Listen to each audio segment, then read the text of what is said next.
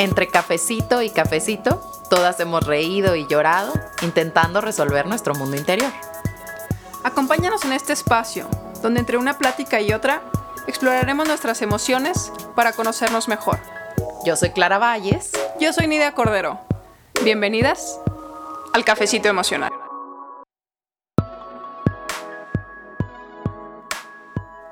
Mijita, ¿y la dieta? Me da risa y lo digo con risa, pero ¿a cuántos de ustedes no se los dijeron ahora en estas fechas, no? ¿Cuántos de ustedes hicieron el propósito de este año sí hacer dieta, sí mejorar su físico, sí cuidarse más la alimentación y bajar de peso? O sea, ¿cuántos de ustedes dijeron, sí, este año voy con todo? Y por eso esa es la introducción el día de hoy a este podcast en donde es un recordatorio de lo que hemos hablado durante muchos episodios, sobre todo los primeros episodios de este cafecito, en donde hablamos de la alimentación. ¿Tú, Clara, te hiciste el propósito o tocaste el tema de la alimentación en alguno de tus puntos? Afortunadamente, no. Ay, creo que, a ver, voy a regresarme un poco, pero en este pues este último año y medio, dos años, no, yo creo que más, como dos años y medio, ha sido un gran trabajo para mí el tema de la imagen corporal, del peso, de la alimentación. Y de lo que me he dado cuenta es que ya no estoy dispuesta a estar atada a una dieta. Ya no estoy dispuesta a vivir esclavizada. Sí tengo mis momentos de bajón em, en los que a veces parece que regreso a esta a estos momentos de culpa o de que chin, ya subí de peso porque subí, ay, debería de ponerme a dieta, pero en cuanto mi cabeza oye la palabra dieta es así como, ay, no, no, no, no. Me asusta, ay, qué feo. Sí, la, la realidad es que no, no, no está padre. Bueno, no es un tema que a mí me guste la palabra dieta yo creo que ya no existe en, mi cabeza. El día de hoy abrí una, una caja de preguntas en, mi Instagram y, en, yo hablaba de preguntas de que me hicieran de entrenamiento, ¿no? Y alguien me preguntó que cómo me alimentaba. Y para mí fue como de, bueno, pues no voy a contestar esa porque no es de entrenamiento. Y cuando me dijo de que cómo, no, pero no me dijo cómo te alimentas, me dijo, ¿cómo es tu dieta? Entonces, híjole, yo creo que iba a entrar como mucha controversia, que a lo mejor en algún momento lo voy a hacer y voy a contestar esa pregunta para ver qué pasa. Y lo dejo aquí al, aire y lo digo al micrófono. ¿Qué pasa cuando no entras en esas etiquetas? Porque siempre tenemos etiqueta para todo, ¿no?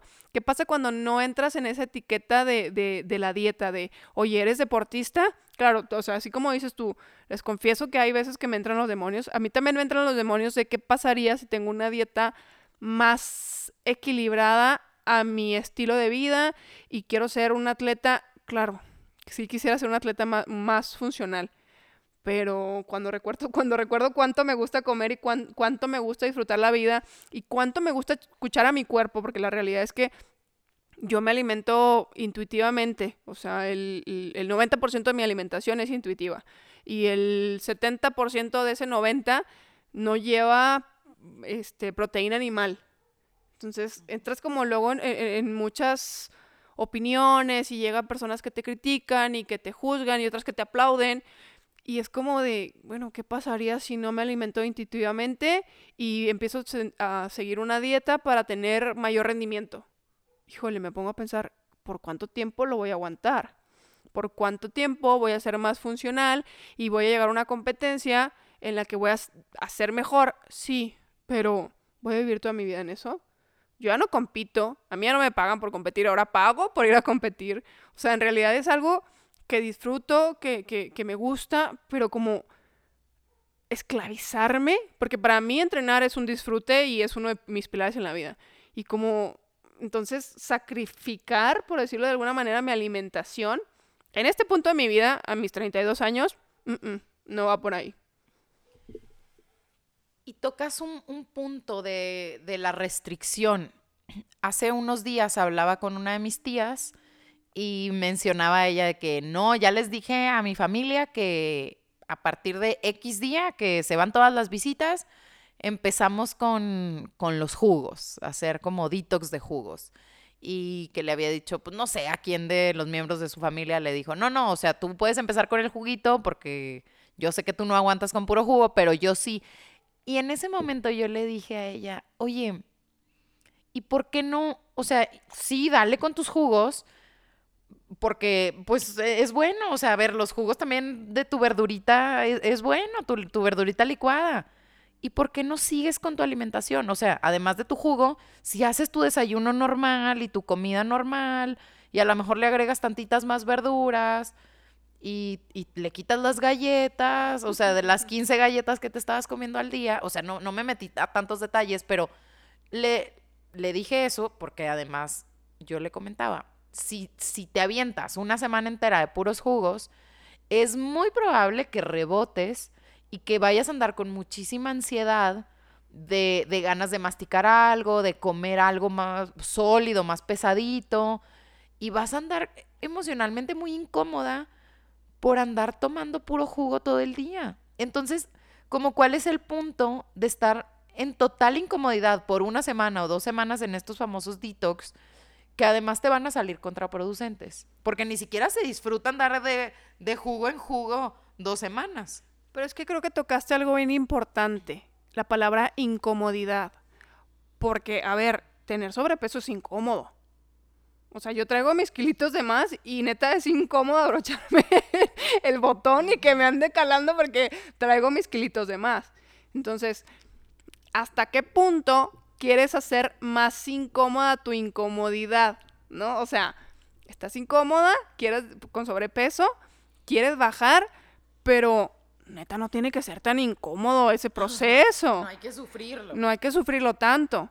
Porque, a ver, pues yo, me, yo he descubierto algo. No, no sé tú, pero lo descubrí mucho este año, como, como realmente sí, y, me da orgullo decirlo y, lo digo con una sonrisa de cuánto he escuchado mi cuerpo, que ya lo venía escuchando, que ya lo venía trabajando, pero que este año digo, güey, qué bonito que, que pueda seguir avanzando en ese tema, ¿no?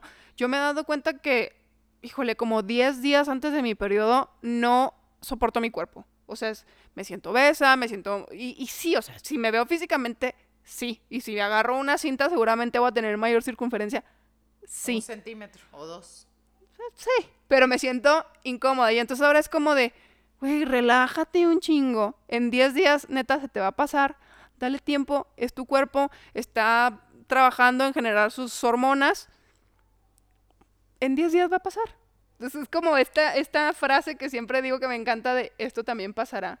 Bueno, pues estos, esta incomodidad también va a pasar. Pero pues hay que ponerle atención a esos kilitos que no van a pasar nomás por decir que van a pasar, ¿no? Digo, si tu objetivo es bajarlo, si estás incómoda, si no estás incómoda, si te sientes bien, dale, deja de esos, esos mm, pilares o eso que te dice la, la sociedad que tiene que ser que tienes que bajar de peso, que tienes que tener un cuerpo de tal o tal, mm, hay que irnos lo tirando.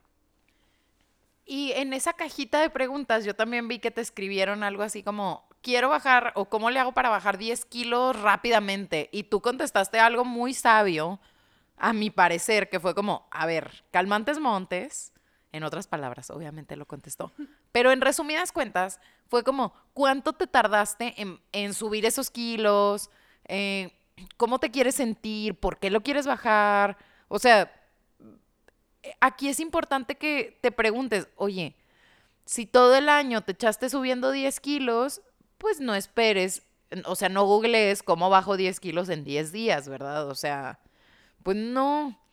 Si fueras a competir en judo y te, te pesan el día de en 10 días, pues a lo mejor los puedes bajar, pero así mismo van a regresar y puede que hasta regresen de más, multiplicados, con mucha incomodidad otra vez, con mucha restricción y, y nomás acuérdate cómo te sientes cuando estás totalmente restringida. Pregúntate también, ¿te gozaste esos kilos? Porque yo, por ejemplo, este año fue de mucho viajar y de verdad que me la gocé. El año pasado, dices. Ay, el año pasado, perdón, todavía estoy clavada. El 2021 fue, fue mucha viajadera mm, de, de placer 100%, me lo disfruté y a ver, hay gente que, que puede hacerlo porque sí, eh, conozco gente que es súper estricta en su alimentación y en cuanto llega a una ciudad nueva vaya a hacer súper y cocina. Yo no. La realidad es que yo no. Me eché dos meses en la playa en las que no hice súper, en dos meses. Me la pasé comiendo en la calle. Me lo gocé, por supuesto. Me enfermé. Me enfermé, durísimo, claro. No he logrado salir de un parásito, ahí lo traigo todavía. Échenle. Pero bueno, asume tus consecuencias. O sea, yo estoy asumiendo mis consecuencias. Pero de que me lo disfruté, uff, chica, se gozó. Se sabe. Se sabe. Fíjate, y ahora que lo dices, que, que te lo gozaste, te gozaste comiendo eh, eh, en el restaurante sin hacer súper.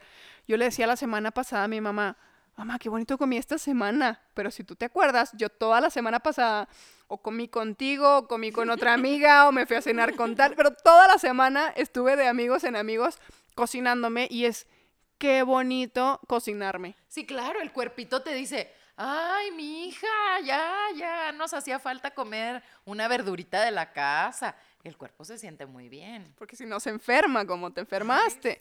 Y además, a ver, seamos muy realistas.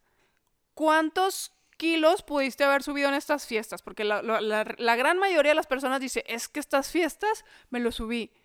¿Y qué tanto platicaste ¿Dos? con su familia? Bueno, O sea, sí, ¿cuántos ¿has pudiste haber subido? ¿Dos ¿Tres? kilos? ¿Tres kilos? ¿Y cómo, cómo lo disfrutaste con tu familia? ¿Cómo fueron las pláticas enriquecedoras o, o- o- o de reveladoras, no? O, a ver, esa es otra. A lo mejor resulta que esos tres kilos cumplieron una gran función. Resulta que tu familia ya no la soportas. Y esto, de verdad, o sea, y estuviste a punto de decirle sus verdades y encenderle fuego a tu familia y mejor todo eso te lo comiste. Bueno, esos kilos te salvaron de haber incendiado tu casa. Agradeceles y ahora, bueno, ya, alístate para dejarlos ir. Yo diciendo que qué bonito que llegó la Es familia. que no todo mundo, ah, recordemos que no todo mundo se la pasa bien. Pues sí, es verdad. Así es que dejemos de querer compararnos, dejemos de hacer los propósitos de todo mundo. No somos todo mundo. Eh, entendamos que nuestros cuerpos son diferentes a lo de todo mundo, nuestros objetivos son diferentes. Así es que mm, empecemos a conocernos, empecemos a escuchar nuestro cuerpo. Esta cajita de preguntas también me decían como de cuál es el ejercicio perfecto, la alimentación perfecta. No existe. Empieza a conocerte. Ten en cuenta que al irte conociendo vas a ir cambiando. Tu cuerpo va a ir cambiando, tus ideas van a ir cambiando, tu manera de alimentarte va a ir cambiando. Así que abrázalo, acéptalo y Y bueno, si de a tiro quieres saber exactamente tus genes que piden, tenemos por ahí un episodio muy bueno de epigenética con Ale Ponce. Escúchenlo, está muy bueno. Pero si no, escuchen a su cuerpo, escuchen a su corazón, escuchen sus emociones. Y pues muchísimas gracias por seguirnos acompañando. Compartan este episodio si les gustó. Síganos en redes sociales. Estamos como Cafecito Emocional en Instagram y Facebook. A Nidia la encuentran como Nidia Corderito en Instagram y a mí como Jardinería Emocional. Hasta la próxima.